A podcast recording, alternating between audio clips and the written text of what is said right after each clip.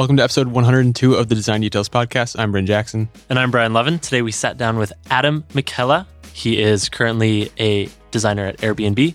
Previously, he was at Dropbox, Facebook, Gowalla, and lots of other places in between. He's started startups. Really fascinating guy. We dig into his backstory. But you'll hear all that in just a minute. You're going to hear all about it. It was a lot of fun. Uh, we had him in our new studio. This is our first design details in our new studio in Bryn's apartment. Uh, so let us know how it sounds. Give us feedback. We're on Twitter at Design Details FM. If you want to chat with us, join our Slack team. There's over 3,000 designers and developers in there talking about the latest in tools and news. And every Friday, we do a public critique. So if you want to share your work and get it critiqued by some of our favorite designers, join us at spec.fm slash slack. You can also go into iTunes and give us a review there. That would be super awesome. Every rating we get pushes it up the charts. You may be seeing us in iTunes more frequently soon. That'll be pretty neat. That's it. Let's get into this episode with Adam Michela. Hey, my name is Adam.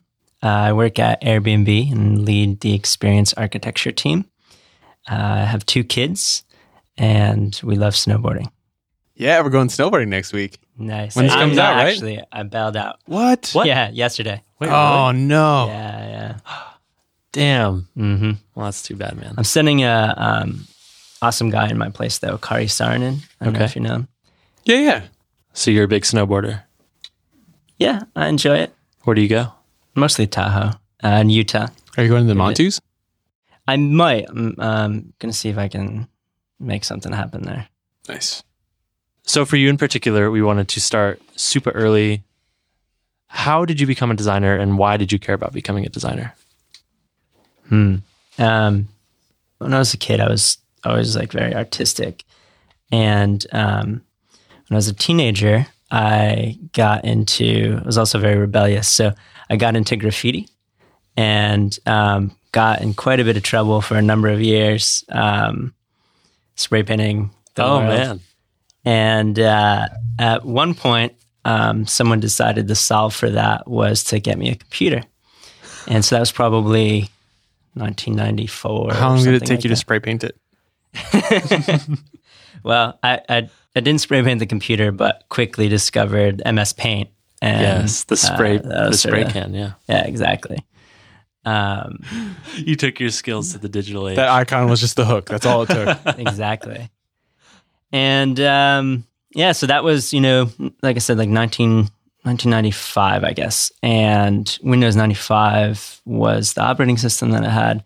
And um, it, you know, would like crash every day and like I'd have to like reformat and install a new operating system. So that pretty Defrag. quickly. Yeah, exactly. Figured out what that meant. God, defragging. Um, and so pretty quickly got into like the the technical aspects of the the thing that was in front of me. And um, once I did that, uh, I sort of taught myself to program in a pretty short amount of time. And um, What did you start with? I think the first thing I programmed with was Visual Basic. Mhm. Um, and yeah, from there I did some C and eventually like Perl and all sorts of things. All self taught. Yeah. Okay.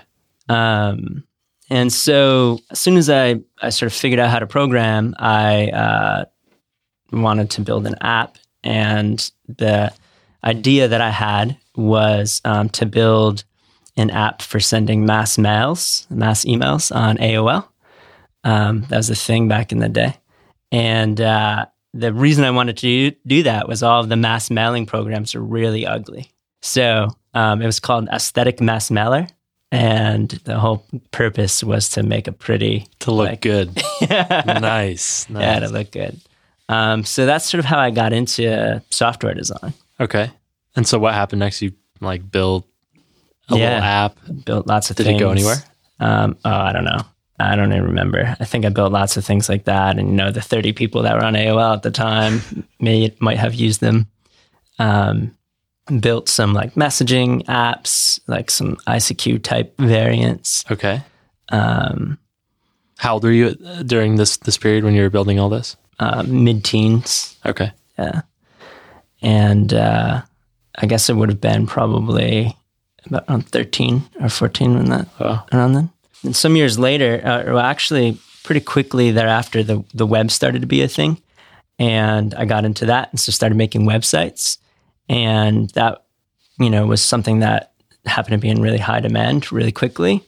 Um, this was like going into the dot com boom, and so I started a little company when I was like 14, and started making websites for for people did lots of little things, you know, small businesses and stuff, and then somehow uh, got introduced to some telecom company that was they put satellites in orbit or something, and they needed a website, and so that was my first like real like you know made some money and uh, realized like actually it could be like a job.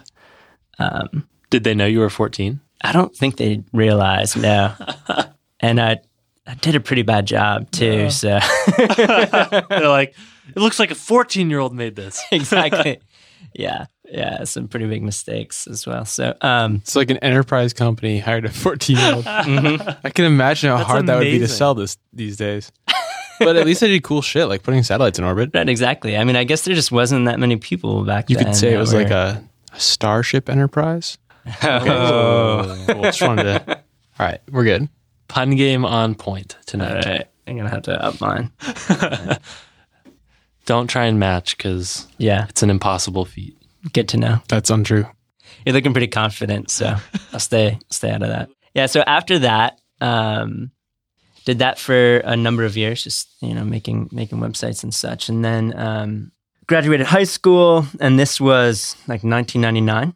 Um, there was huge demand for that skill set, so I immediately went to work and got a gig at a company called On2, um, which built sort of video uh, they made a video compression uh, software. Um, so you were basically Silicon Valley. Yeah, exactly. Yeah, actually, it was exactly that. Embodied Um, in one man. and exactly, and so that was in. Uh, I lived in upstate New York, and they were actually originally from you know my town, but had sort of moved the headquarters to New York City, but kept for some reason an engineering division in um, in Albany, which is where I'm from. Yeah, somehow got lucky enough to fall into that, and did that for some number of years. Okay. At what point did you make it out out west to California? A long time after that. Oh, so so we were skipping ground. Yeah, so I moved to to California about five years ago, Okay. and um, in and that On2 was 1999. So, Okay. So let's let's dig in. What happened after On2? uh, so I worked there for a while, and then the um, the dot com bubble burst, and eventually that company went near bankrupt, laid me off as well as most of the company, um, fired the CEO, got delisted from the New York Stock Exchange, and that was that. Uh, they actually went on to um, a sort of very small core team, stuck together, um, uh, sort of shepherded the core product, which was the video compression um, software, and um, eventually sort of brought that back to life. And it was uh, adopted by Macromedia uh, as Flash video, and um, they uh, So are you saying we have you to blame for Flash? yes, you know, sort of, Kinda. kind of. I also did some Flash development for them, um, action scripts and so on.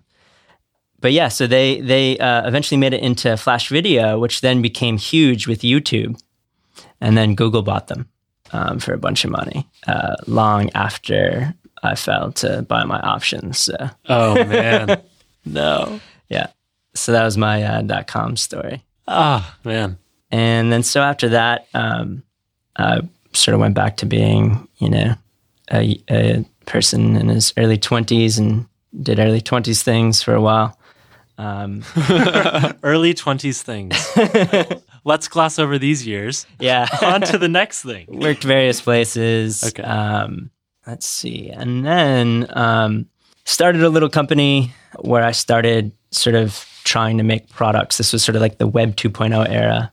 and um, you know Rails was a thing, and sort of Ajax was a thing, and, and um, got sort of into that um, type of stuff, and sort of did like the typical half product company, half like freelance thing, or um, you know, for a while.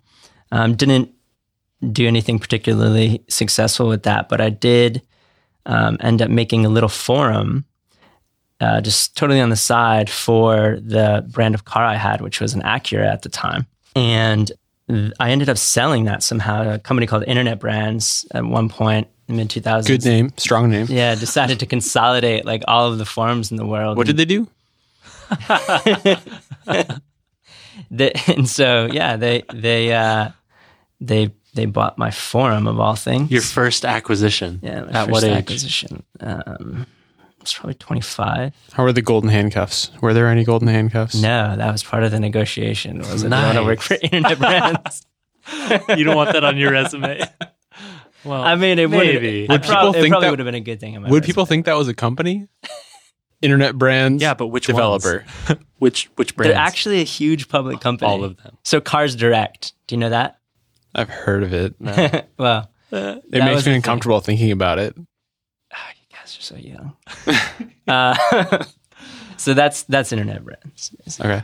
Okay, Uh, so you negotiated your way out of working with them. Yeah, so I sold that off, and then um, you know, sort of kept doing my own thing for a little while, and then um, my wife and I um, decided to Somewhere in there, you got married. somewhere in there. I got married. I had a kid. Early 20s things. Oh, Yeah, oh, that's mid mid twenties at this point. mid twenties things. Um, yeah, so when I was 26, I had my first son, and um, shortly thereafter, uh, we decided to to leave um, where we were living. Um, oh, actually, also somewhere in there, I worked at the New York Times for a while, Oh. actually, which was um, kind of a big deal for me. You forgot. and uh, Such Forgot about deal. this pivotal moment in my life. God, I mean, this, we're talking a long time ago. oh, come on, like ten years. Um, all right. So, So yeah, at the so, New York Times. actually so what happened was um like i said uh, ajax was like a thing um at some point and um i At some point, it was a thing people knew. i was doing some very early stuff with it and um uh, mike rundle do you know Yeah, Yeah. yeah, Flyosity. Flyosity, yeah Nice. uh he and i are friends and um All right, name dropper, Jesus. yeah He and I are pals. I'll, I'll tell you why and uh Khoi Vinh you know him Uh-huh. so Heard uh, the name. Khoi I figured that was the New York Times. Yeah, well, Khoi actually had a company called Behavior, and um, they got a client, which was The Onion. Um, and right.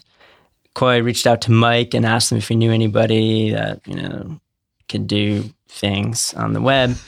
And Could do uh, Ajax. Had yeah. sick Ajax skills. Yeah, That was what the. and it was like Ajaxy stuff and like you know Uh. Web 2.0 stuff, and uh, Great time to be alive, man. yeah, it's awesome. It was the future, and uh, The future was then. and so uh, yeah that's uh, i was introduced to Khoi and Khoi brought, brought me on to help him out with the onion and so we did that and it was uh, kind of small team and um, we redesigned the onion and re- rebuilt the front end of the onion and um, it was it was great people really liked it it was a standards based redesign yes. Remember that era Wait. Jeff Zeldman. This Yeah. guy. Oh, I don't Yeah, know so- this. What's so- that mean? so back then, um, most websites were made with like tables, and they sort of mixed the presentation and the uh, markup and the behavior. Um, and so there was a big push that w- one of whom, like the sort of sort of main character, was Zeldman, um, who wrote a book. I forget what it was called. Something web standards. Yeah, something web standards. He had a blue hat on an orange cover. So super iconic book. It was awesome. Yeah, yeah. And um, that inspired a lot of people to start doing these sort of standard space redesigns. Um, very few had been um, done at the time. Uh, one of the big ones was um, ESPN.com, which Mike Davidson did.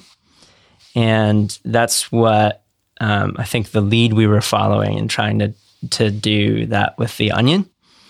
and um, we did that. And like I said, it was it was um, really well received, and people loved it. And one of the uh, one of the companies that actually really liked it was the New York Times. Uh, so they wanted to sort of follow the lead of the Onion, and uh, reached out to Khoi and other folks who had worked, That is hilarious. worked on the Onion, and and that eventually um, led Khoi uh, there, as well as a number of other people. And I joined us for like uh, I don't know six months or so as like a freelancer contractor, Mhm. and helped them redesign the New York Times um, in a standards based way. And we did that, shipped that, and then a couple years later, um, or actually shortly thereafter, not even a couple years, um, the iPhone was was released, and on stage at the release of the iPhone, Steve Jobs demoed the like The New the, York Times. the New York Times, and the redesign we had just recently done. So that was pretty cool. For a second, I thought you were saying standard spaced, not standards based. So I was like, what's Brian- what's a standard space? I'm like, is this decoupling markup and and Grids. and It's you a- remember- it's do you remember that- thing. like? But then you said standards based. Ah, uh huh, uh huh. Do you remember that company he worked for that launched satellites? It's that. Oh, okay, cool, cool. Spaced, yeah, gotcha.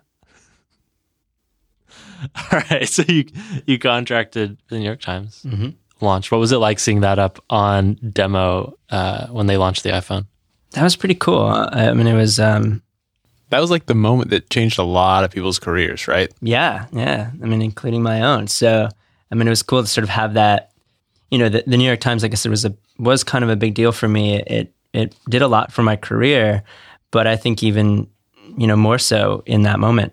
I mean, even today, most of what I do is focused on building things for that device and you know understanding that ecosystem. So, it was really really special. Yeah. So what happened after you've seen your your baby up on Mm. the the demo stage? What happened next? Um, you know, like I said, had a kid and I- Nothing I compared to the New York I- Times, though. Yeah, nothing, nothing compared to the New York Times. New York. Times pivotal had a for kid. a while. Yeah, It was the second one. Who cares? yeah. Had another. I did, and um, then my wife and I decided we were going to move, uh, or we wanted to move, um, sort of away from the East Coast, and uh, was presented the opportunity to work with sort of accelerator or incubator in Austin, Texas, called uh, Capital Factory, and That is the most accelerator name I've ever heard. yeah, I mean. We literally make capital. Yep, very very Texas. And uh, Internet brands, Capital Factory. We're the on a roll here. On the nose. listen, us old guys aren't very cool. Michaela can't take much bullshit. Things weren't always cool. Sorry. Things weren't. Oh man, that's beautiful.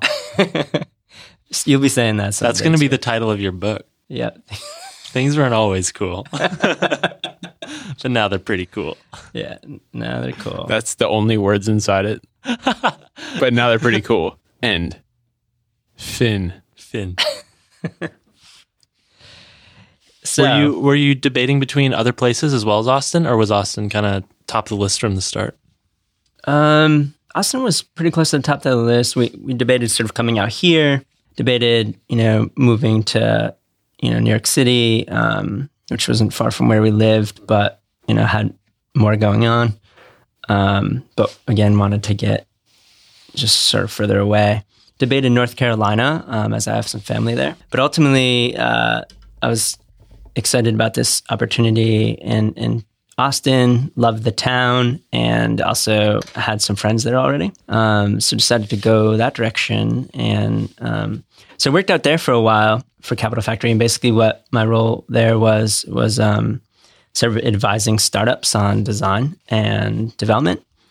And so got the opportunity to work with lots of small startups doing lots of quick, fast things, which was really fun and um, probably one of the like probably learned the most in the shortest period of time while there. Yeah, Um, Learn, learned uh, what hard skills. about lots just- of things, um, you know, sort of business and and um, you know venture capital, uh, design and engineering. yeah. Um, so a lot of the things that sort of, you know, are, you know, sort of primary topics of like our industry at the moment and just startup industry.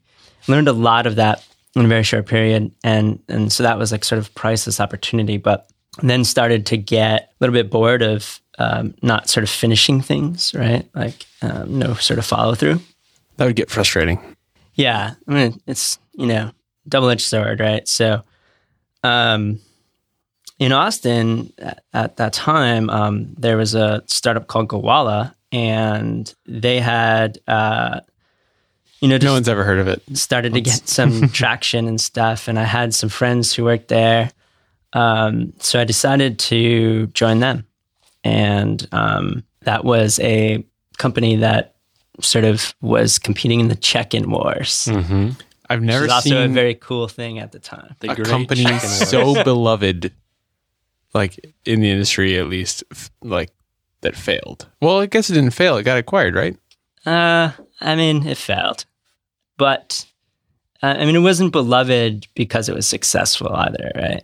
Um, it, it was it was beloved because we put sort of more time and energy into things than we could afford to.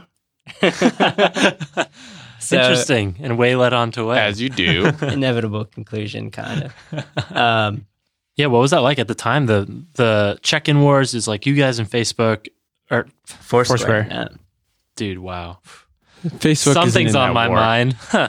You and Foursquare, you and Foursquare. Yes, We're in the check-in war. What was that like? Was that crazy or Um, I mean, not think about it? really. It No? was it was it was pretty chill. We were we were in Austin, and I mean, Austin's a pretty chill town, so we probably didn't take it as seriously as I don't know. Perhaps we should have. Um, and again, that's what allowed us sort of um, to feel comfortable spending more time and energy on things that aren't actually, um, you know, growing the business, but we're Hey, man, it was really pretty. loved. Thank you. Yeah, it was. It was really pretty and it was really well built.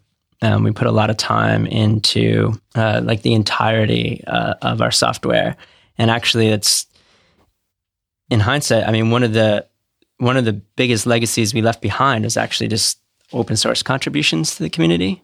Just yesterday, I was like googling documentation for CocoaPods, which is like a iOS dependency manager, and in their documentation, their like examples were referencing uh, Gowalla and a Gowalla project, which is AFNetworking. It's one of the biggest dependency managers, right? It's probably the biggest. CocoaPods, yeah, Yeah. yeah, and AF Carthage. networking even A- AFNetworking? is I, the is the I think the most popular one of the most popular projects on GitHub. yeah, Um, it's by far the most popular um, uh, project for iOS. Oh, for iOS, got it. Holy shit. I didn't realize that because I tried to pick up iOS programming a little while Mm-hmm. back and like that's one of the first things you pick up. It's like, oh, AFNetworking. Yeah. So what's Yeah. AF? It stands for Alamofire, which is a flower in Texas, and uh, the original. So Gowalla was um, founded by Josh Williams, and he had sort of back in the same days, and the the Web 2.0, I guess, days or just pre Web 2.0 days, standards based web design days. He had a uh, a sort of freelance contracting type company called Firewheel Designs. Um, that was really popular. And Like after the Pokemon move? Is that what his name for? I uh, just have to assume it was. wait, what was the Pokemon move? Firewheel. Oh, really? Interesting. It probably was. So that's interesting. I didn't know that. now that I think about it, Yeah, it's really interesting. I'll explain why. So We're going from really like Firewheel, literal there's- names to Pokemon moves, and I'm getting really happy about it.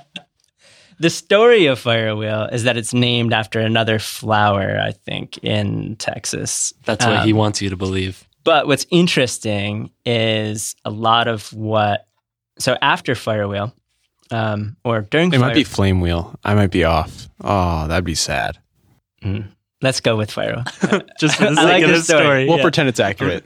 Just follow along. All right. So after after Fire after Firewheel, or during that, Josh um, had started, and and a few other people who went on to work at Gowalla, like um, Keegan Jones and John Kreitz and Scott Raymond. Um, they had started um, a project called Blinksale, which was like some invoicing software that got kind of popular. And then they sold that. And then with that, and I'm probably missing some things, um, went on to start a company called Alamofire. And that was going to be like a product company. And one of the products that they made, which may have actually predated the company, was called um, Packrat. And it was a card trading game for Facebook. And it was ridiculously popular and it was very Pokemon esque. And uh, like I said, it was really popular and um, actually pretty lucrative, made a bunch of money. Nonetheless, though, it wasn't, as at least as I understand, um, the most fulfilling in that it was, you know, a game for Facebook. Um, so they kept playing with some other things, and, and one of the things that they tried, which was sort of an extension of Packrat, was Gowalla. And um, that's how it came to be. And it's sort of right time, right place. They launched at South by Southwest the same year as Foursquare. And I remember the stories of Gowalla at, at South by Southwest. Yeah. It's amazing how much that comes up. Every time. It's probably just the echo chamber of Twitter, but I feel like I hear about Gowalla at South by Southwest a lot in like the old timey tales. the old time Back in my of day. South by, yeah. I mean, it was one of the hits. There's probably two that I recall. Know, there's three big South bys that like sort of launched pivotal products. One was the sort of Gowalla Foursquare thing, and that launched, um, you know, again, Gowalla and Foursquare, but more importantly, like location-based services and, and and so on and so forth. And the other was the Twitter year, which Yep. was like 2007, I think. That's one that stood out to me. And I remember that South by going into it. I don't think I, I think I had a Twitter account, but I don't think I was using it. And and then at South by they had like plastered the walls with TVs that were displaying tweets in real time, and it was just super next level. And then I remember everyone at the event just started using it. One day while I was there, I went into Starbucks, and there was Jack on his computer uh, at Starbucks, just like totally cranking. Jacked in. Got it. yeah, exactly. Trying to keep the thing alive. The other big South by was the uh, group messaging products. So like um, GroupMe and Beluga. I think it was GroupMe and Beluga. And Beluga went on to be acquired by Facebook and is now Facebook Messenger. So yeah, South by kicked off a bunch of really cool things um, for a period of time. Crazy.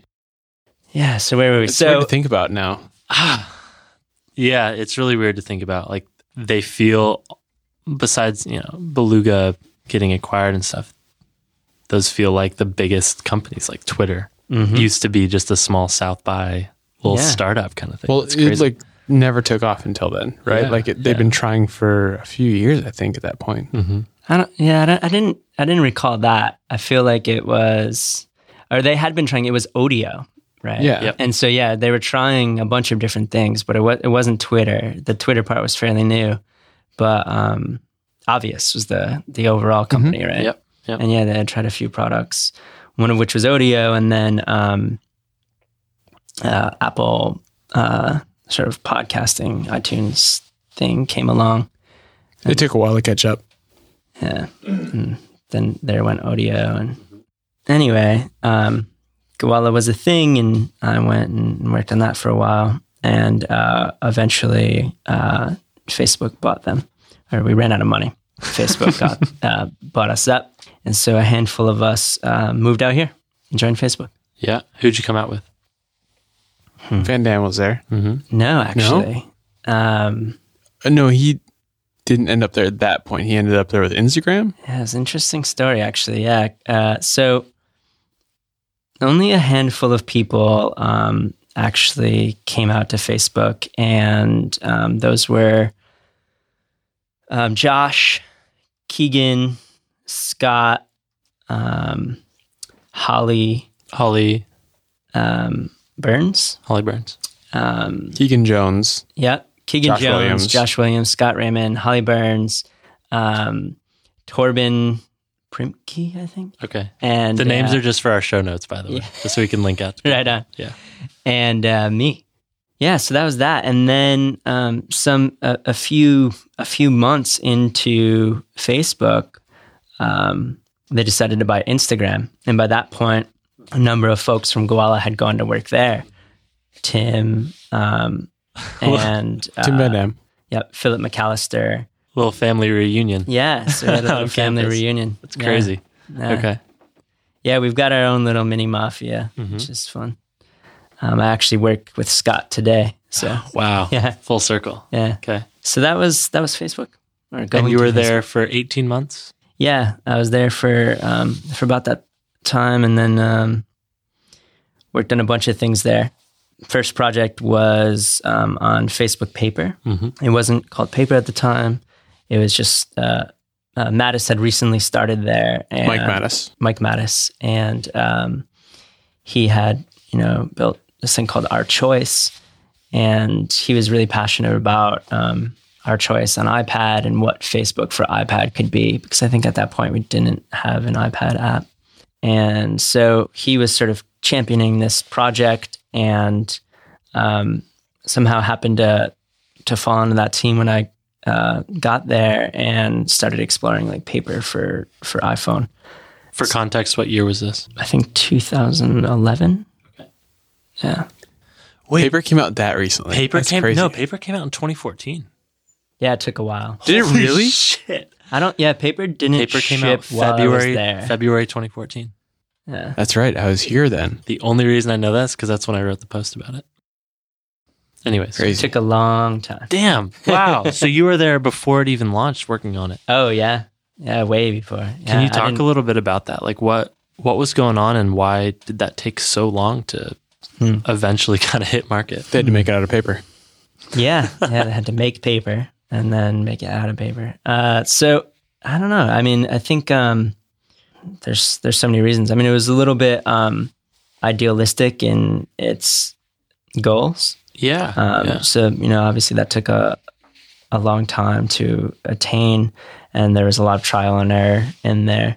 It went through an iteration of again, it, it sort of started as an iPad project, and then it eventually became like an iPhone only project. It competed with some other projects that never shipped, so there was a lot of like you know uh, back and forth where it would go from being paper to being uh, a whole bigger thing to being just a side project again to um, to Gotcha. being Yeah. whatever. But Mike stayed on it the whole time, um, and a few other folks stayed on it f- or or worked on it for quite a while. That that was um, Joey Flynn and Brandon Walkin.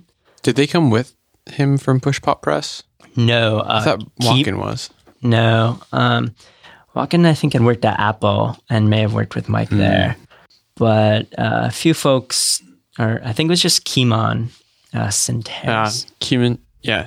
Tsinteris, yeah. who is who's an engineer. Um, He did the pop library. Is that right? yeah, he did pop, and um, so there's a few actual like uh, open source projects that came out of paper that have been really successful. Um, pop, async display kit, um, a couple others, and uh, I think Kimon um, worked on a bunch of them, as so did Scott Goodson, Okay. uh, as well as a, a bunch of others. But they're sort of the champions of this project, so far as I recall. The only reason I know Kimon is because I met him at a Daring Fireball live show a couple years ago. You've been to a Daring Fireball live show? Mm-hmm. Sounds awesome. I would Daring to to Fireball and ATP. Interesting. At Was it the, good? At the mezzanine. Yeah, it's fun. So we'll come back to some of this stuff. You you worked through Facebook uh, for 18 months and then what happened? Um, so the project I spent the most time on at Facebook was Facebook interface guidelines, and it was a project that um, I had started along with Wilson Miner. No one's heard of him. Yeah, Wilson. No one should have. He sucks. Uh, he's he's awesome. He's one of my favorite people. Maybe if he was Wilson Major. There we go. So Wilson and I started this thing, and um, along the way, one one of one of the sort of tools we used to sort of get support and buy-in on this project was to um, reincarnate um, the name of a project um, with similar motivations from years past at Facebook, which was called Facebook Interface Guidelines, and that project was led by a number of people, including uh, Soleio Cuervo. So Soleio, when I joined Facebook, um, had just recently left, and um, but sort of had uh, through this sort of project with which we had like a mutual kinship, somehow became um, friends and got to know one another. Um, and he It's so hard to be friends with Soleio. really, No, I'm saying like he's a very Oh. friendly person. yeah, he's the friendliest guy in the world. Um, and he had just joined uh, Dropbox as the head of design, Mhm. and so he convinced me to come over there. Um, so I did that. Let's keep going. you went to Dropbox. So I went to Dropbox, um, and that was a less interesting experience than I had imagined it would be. Um, so pretty quickly, I got bored and um, started to think about doing other things.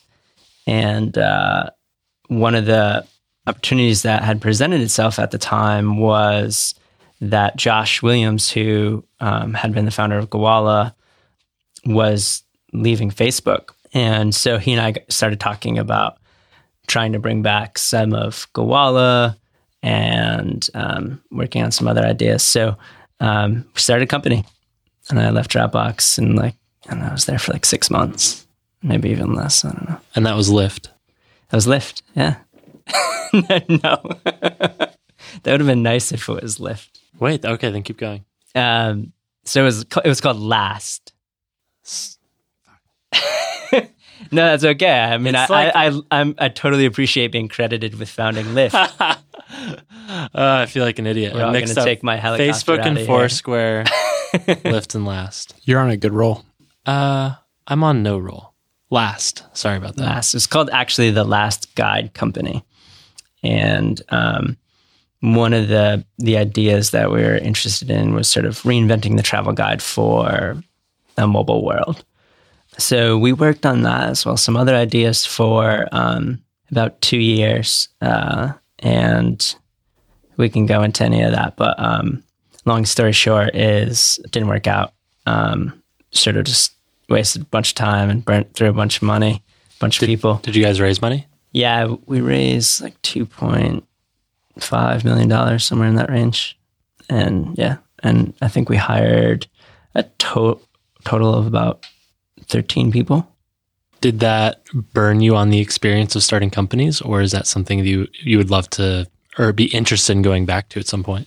Um, yeah, no, it didn't didn't burn me on it at all. Um, it was good learning experience, and um, you know, we did some things right, some things really poorly. All in all, it was pretty enjoyable experience. Didn't end too horribly. So Okay. Okay. yeah, So you did that for a couple of years. So did that for a couple of years and then um, at the end of that we you know started talking about you know new or, or past. You know we were, we were looking for acquirers and so on and so forth. And one of the the companies that came up was airbnb because they were working on some stuff that was pretty similar to at least some of our founding motivations. And so yeah seemed like a good fit. And you went to Airbnb? went to airbnb And you've been I've there been since? there about six months now Nice. How's it going at Airbnb? good. It's it's a it's Surprise! roller This is your coaster ride. performance review. Um, Yeah, I we have some points of feedback. You just reminded me that I have some performance reviews too. What? It's uh, February. Other Yeah, people, this is your your like warning. Heads up, he's coming for you. I actually did everyone else's. I haven't done my own review yet. So Hey, Adam. Just so you know, just so you have a heads up, it's Yeah. coming. yeah, as- that's what I'm here for, right? Actually, I'd be kind of curious how you approach writing a self review. Because Oh. I haven't had to write one in my life until till this year, and maybe there's other designers listening that have never written a self review, and I found it to be like a pretty good period of introspection and like reflecting on the things you've done. I don't know. How do you feel about self reviews? Well, let's talk about how you feel about it because I'm I'm interested. I actually don't um, put as much thought or intentionality as I'd like to Really? say I do. Okay. um, for some reason I find it to be excruciatingly painful. Um, and so it's sort of like So, sort of like flossing for me. Um, Interesting, because I floss every day. Wow. We're finding our points of difference. Right, right. oh man, Uh, yeah. For this can only end well. you've written a self review, Bryn. Yeah. Do you like them? The last one I did, I told my boss I was bad at my job and would never be good at it. Okay, so Bryn's hard on himself. hmm No, I was right.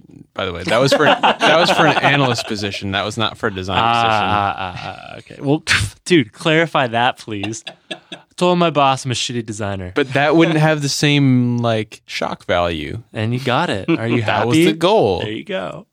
What did your boss say? She sent me to training out here, and I met someone I looked up to, and he hired me out here three months later. Oh wow, that's a like ringing review, like review for performance reviews Well, endorsement. Sort of. guess a little bit. Criticize Kind of- yourself, kind get of sent out here for training Yeah. at Adobe, bail on the training for a day, and go hang out with people that are cool. hey, That's awesome. yeah. I think for me, uh, I get pretty caught up in the micro, like the day to day. So at the end of six months, to actually step back and say, what's the micro added up to? And in some cases, it was less than I thought. And in some cases, it was like, wow, fuck yeah, we sh- we shipped some cool stuff.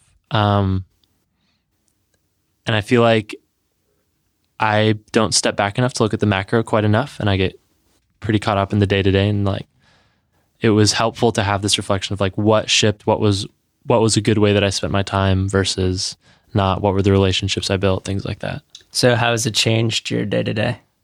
Uh, keeping tr- like trying to understand its impact on the macro. Mm-hmm. Like, is something that I worked on today going to have a meaningful impact on something that we we can ship to to people to use? How Or do you do it- that? Do you just reflect on a regular basis, or write things down, or So I write down everything I do every day, and I've started something In a notebook, right? In a notebook, yeah. And I've started something which is I'm not super keen on keeping up, but on Mondays just writing down the top priorities for the week. And the problem is I haven't like followed through on those, but it, it, it's a pretty helpful framing the week uh, in a way. So yeah, it's definitely like changed workflow in, in some way. We'll see when it comes to round two, you know, how things have changed. how often? Remind me how often Facebook does performance reviews. Uh, twice a year, I think. Sounds about right. Yeah. Does that sound like the For right my zero cadence for you? context. I think that's a pretty good cadence. I mean, I'm still, I don't know, maybe quarterly. Brian self reviews every day, so that's a different thing. Right. Hmm. Thoughtful, nice boy. Nice boy, trademark. That's his new personal brand on Twitter. It is. I see it. It's in your eye. He literally says "nice boy" TM on his Twitter bio. So, what do you think about self reviews? You seem to maybe hold a different view. I don't know. I don't have a strong opinion on them. Um, You just do them. I prefer feedback uh, more regularly. Oh, I yeah, prefer yeah. to um, like give myself feedback more regularly. I'm also extremely hard on myself, and so um, I think that's part of why I find like that semi-regular process so difficult. The fact that you say I'm extremely hard on myself seems to imply that you know that it's like extreme in maybe a, a bad way. Yeah, yeah. So I have a very hard time um, believing I'm doing a good job at on, at anything at any live. time. Um, so the great thing about that is it's sort of what pushes me to, you know, do more and do better. Hmm. Um, a lot of the sort of skills that I have come from that um, feeling of like I should know that, right? And I should be able to do that well. I should be the best at that. Um, the downside of that is it's it's ridiculous. How do you keep up? Right. Yeah, yeah. I mean, it's I I put too much stress on myself, too much pressure on myself, and never exceed my own expectations. Okay, so do you think there was a source to that? This is something I've been thinking about a lot lately because I'm very hard on myself as well. It comes from being a very, very lazy child and like always believing that no matter how hard I work, I will always be lazy. So like I just constantly fill up my schedule with work stuff. Mm-hmm. That's yeah, that sounds familiar. I was similar as a kid. Like I said, I just spent a number of my teenage years just sort of spray painting things and being told I was going to fail at life. So, yeah, I think actually that actually drives a lot of it. Tips for people that This has been uh, counseling with Yeah. design details. uh, therapeutic tips to people like Bryn. Uh, now that you've been through this for like a number of years, do you want to change that? Is it Yeah, I've gotten a little bit better at it, but um, I think you know, like you said, uh, I also get caught up in the day to day, sort of that end. Things like performance review should be helpful to me, but that's not usually what actually does help me like uh, step back and reflect in a um, productive way.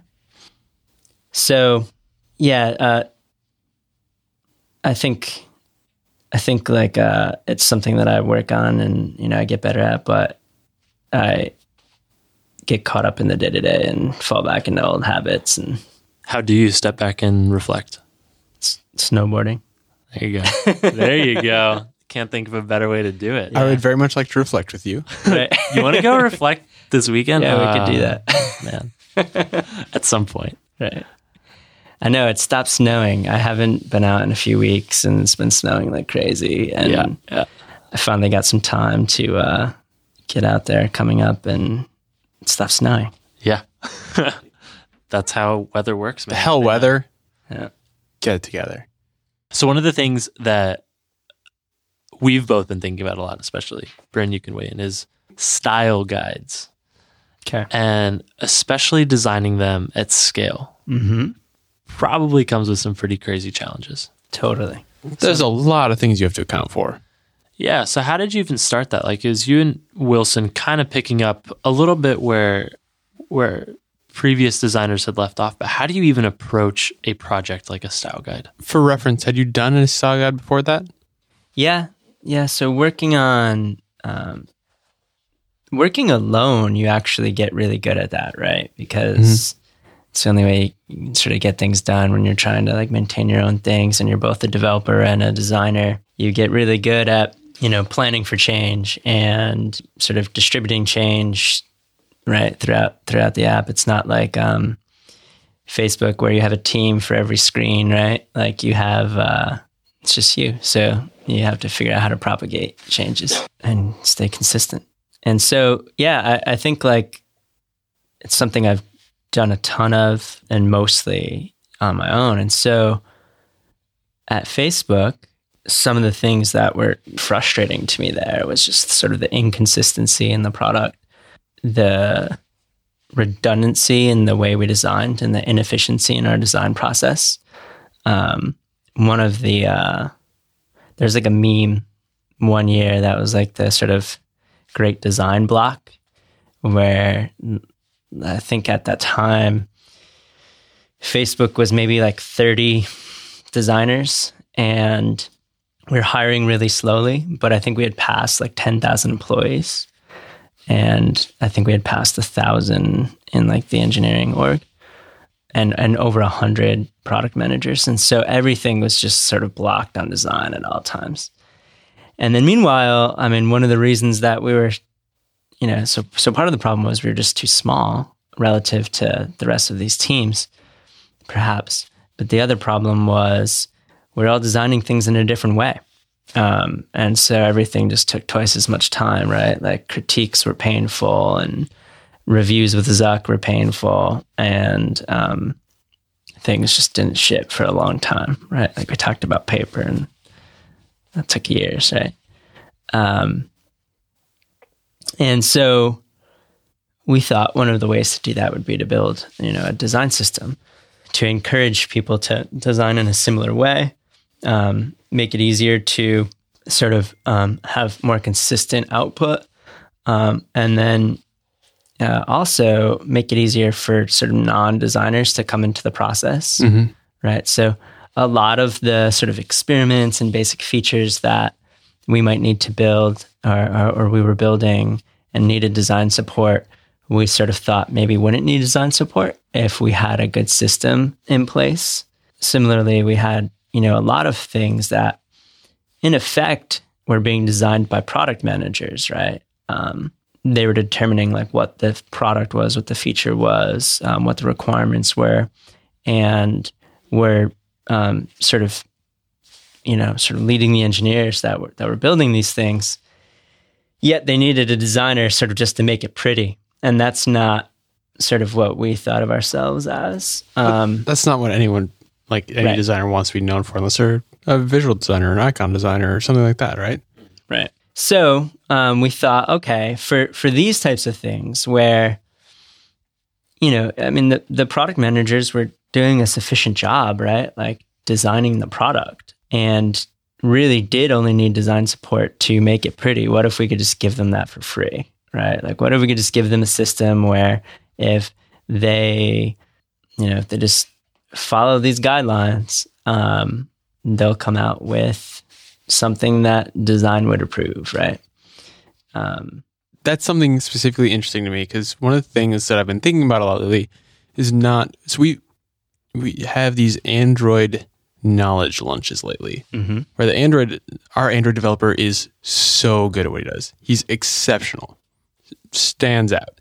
He wants to teach people about how Android works and like how we can work with it.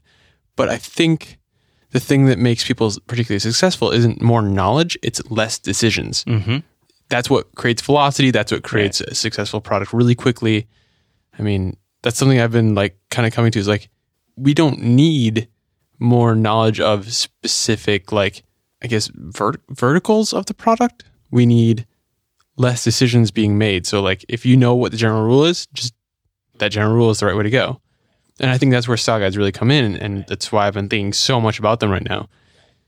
We're a small team. We need to be able to make product decisions without having to spend a lot of time making really detailed mock-ups of every single state. We need just need to know how it works. Yeah, and then you can spend, you know, your design energy and your talents on something that is actually valuable, right? Rather than just creating another mm-hmm. sort of high fidelity mock up for days. And so, how do you break down that problem? Like, where do you start when you have an inconsistent app? People are working on things in different ways. How did you guys even like break down this problem? It's interesting. So, I've worked on similar projects. You know, like I said, for uh, sort of at the smallest scale, just for myself, and then at sort of medium scale companies like Gowalla, right, where we were like 30 people. And then, you know, big companies like Facebook and Dropbox and now Airbnb.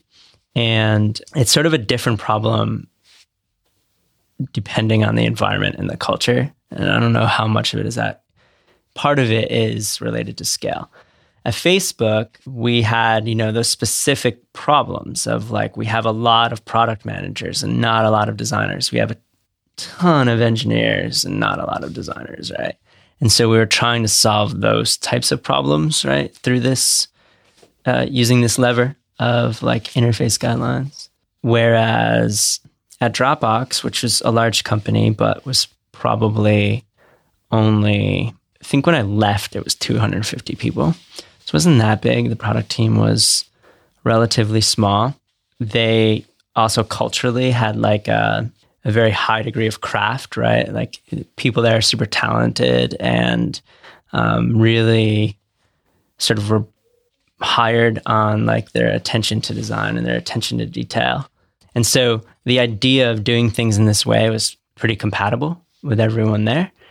And so part of the reason earlier I mentioned I was actually kind of bored there is because doing something like this at Dropbox was actually trivial. Actually, I didn't even do any of it because it was sort of already underway and just took a little bit of, you know, sharing a little bit of knowledge, a little bit, get a bit of guidance, and people who were already passionate and motivated about it just made it happen in a matter of days. And that was it. Right? Was it stressful to you how like easy that was, or no? I you mean, sound, you sound dissatisfied with it. I, like I think it was boring how okay. easy it was, but it All wasn't right. stressful anyway. Um, right? It just meant it meant that uh, it meant that the the that problem wasn't actually like a problem to be solved. It wasn't a problem. It was it was solved. Right? Mm-hmm. And so it meant trying to find other problems there that were interesting. Airbnb, it's actually really hard. Um, so, but it's really hard for very different reasons than it was hard at Facebook.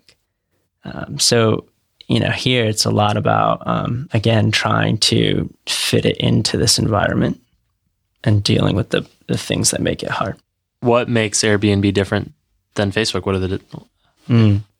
So, Airbnb is interesting in that, um, or, or relative to Facebook when I was there, it has a different type of design culture and a different type of engineering culture, and it also has different ratios. So there's actually quite a number of designers at Airbnb. I think in the in the sort of experience design team, which is like the product design team at Facebook. Um, there's there's north of 50 designers, and in total, it's like over 100 people when you combine like you know sort of research and content and uh, production design. And then there's also a whole brand design team, and uh, the engineering team is you know a couple hundred, few hundred maybe. Um, on on like mobile engineering, I think we have like 30 people, Oh wow. 40 okay. people. Okay. So the the ratios are a little bit more balanced than they were at Facebook back then. Um, also, the sort of composition of the team, like the backgrounds and the skill sets, are just very different, right? Like Facebook had a very specific type of designer at the time. Almost everyone had very deep software experience, um, uh, or big background in software, right? Like we talked about people like you know Matas and um, Brandon Walkin and um, there's a lot of folks with software experience. And on the engineering side, um, you know, Facebook was huge, right? There's lots of people, but also they have one of the highest sort of engineering. Um, you know, they're like a renowned engineering culture, right? Um, sort of like Google. Um, Airbnb is not so much of an engineering culture. It's uh, some people describe it as a design culture, which I don't know if it's that either. It's um, it's a little bit more. I think it is actually pretty balanced culturally. Um, it it places value on sort of all of the disciplines, but does skew somewhat design centric, right? Okay. Um, and so it's different shape of problem. Um, so what I do at Airbnb is called experience architecture. And for me, what that means is sort of bridging the world of engineering and design and trying to think about how we um, improve the experience of our product, um, not only through um, design, but through engineering as well. So, should designers code? Let's ask the real Oh important my questions. god. Well, Stop. let's get right to the the core of the problem. I'm just kidding. Please don't answer that question. I don't want to encourage. I'd it. actually love to get into that. we can do it if you want, but I want you to keep going on okay. even just explaining what it means for engineering to impact the, the user experience because that's something a lot of people don't think about. And a lot Right. of people say that engineering is further from the user, but I firmly disagree with that. Yeah, totally. Well, I think about um, when I think about uh, sort of experience, I think about quality, right? And when you think about quality, I think you can um, you can sort of divide it into like the external characteristics of quality that you perceive and the internal characteristics of quality that you perceive. So external characteristics might be like how desirable is it, right? And that's sort of the primary characteristic that we typically focus on within design um, or or sort of design as a discipline at large primarily focuses on. Other characteristics is like how usable is it, which is also, you know, design tends to skew towards, but also how reliable is it, right? And um, like how efficient is it? Not only like how fast is it, but like how how quickly does it let you accomplish your tasks, right? And when you think about internal characteristics of software, you have things like, you know, how maintainable is it and how well tested is it? How testable is it? How like cohesive is it, right? And when you map all of these things, you realize that, you know, one impacts the other, right? And often sort of a degradation in one of those internal character characteristics results in a degradation of an external characteristic. So, for instance, like a degradation of like the maintainability um, might, you know, uh, reduce reliability. And the other thing to to think about with quality is quality is like perceived over time, right? Mhm. Like, uh, you know, say this table on the day you buy this table, like you'll have Built it. a Thank bit- you. you Sure. built it really? Just the top. nice. It's beautiful. So let's not talk about this table. Uh, we built everything in this room, so It's all made from scratch. so let's talk about this what this Soma water filter. Um, so this water filter, right? Like you have a perception of its quality based on like its desirability, right? Like it's pretty. Um, you also have a perception of its quality based on like how much it costs, right? It costs a good bit of money, so like you presume it's higher quality. Um, you have a presumption of its quality based on its materials, right? Like it's it's glass and not plastic. It's definitely plastic. Oh, is it? All right, so it's plastic, whatever. But We get- it's, we it's get- got a wood handle. we get right? the So point, it's yeah. nice. Um, that, that wood handle makes the difference. but ultimately, This is good audio quality. It's real wood too, I promise, guys. It's real pine. I've never used one, so I'm just looking at it. Yeah. They're just down the street. Oh, really? Yeah. So I was like, that hell yeah. explains the name. Anyways, Yeah. So you ultimately judge its quality though after you've used it for whatever your expected lifetime is of this product and you know, determine whether or not it fell apart, right? Like was it reliable? Did it did it do its job? Was it useful, right? And so you've like perceived that over time. And then if you think about engineering um, and you know those internal characteristics and its effects on quality challenge is that because quality isn't like just the perception of the product at any one point in time and you're constantly releasing these sort of updates to it you can at any given point dramatically like degrade the perception of the product's quality even though if at that given point of time it actually might be okay okay. right and so i think that's just how sort of i think that's like a framework that i use for thinking about quality and thinking about experience and thinking about how engineering can impact it as well as how design impacts it. So where does that land you at your day to day? well so how that lands me at my day to day is that sort of um, in some ways my responsibility is trying to figure out how we think about quality holistically and how we elevate quality holistically. So again in, like i said in design we often focus on desirability and usability right? And so that for for us in experience design and for me particularly like leading this experience architecture um, effort we also do the same thing. Desirability is a key characteristic right as is usability. And so we focus on things like you know improving our design language and and sort of elevating our our brand. But we try to do that in a way that is holistic right that considers those internal characteristics and also considers other external characteristics. Like not only do we want it to be beautiful but we want it to be fast. We want it to help you get you know accomplish your task quickly. So you know it not only needs to be internally well factored so that it's fast but it also needs to be inventive such that it um, gets you you know help helps you get the job done more quickly right? Right. um, it's contextual maybe Um, and that actually is largely informed by technology right if you have a better understanding of the capabilities of say these devices that we carry around for instance or how those interoperate with the other you know digital devices in your world you can help people get their job done more quickly Right. I have one more question then. Supa. what does it mean? oh um, Is that an East Coast thing? It sounds like an East Coast thing. it is actually yes. um, Good guess. But in that so basically it's it's just a screen name that I've had since the dawn of time. Um, so way back in the AOL days, um, I think my original screen name was EC192, just like East Coast.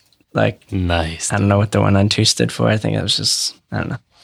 Um, eventually realized that like oh those alphanumeric names like aren't cool Correct.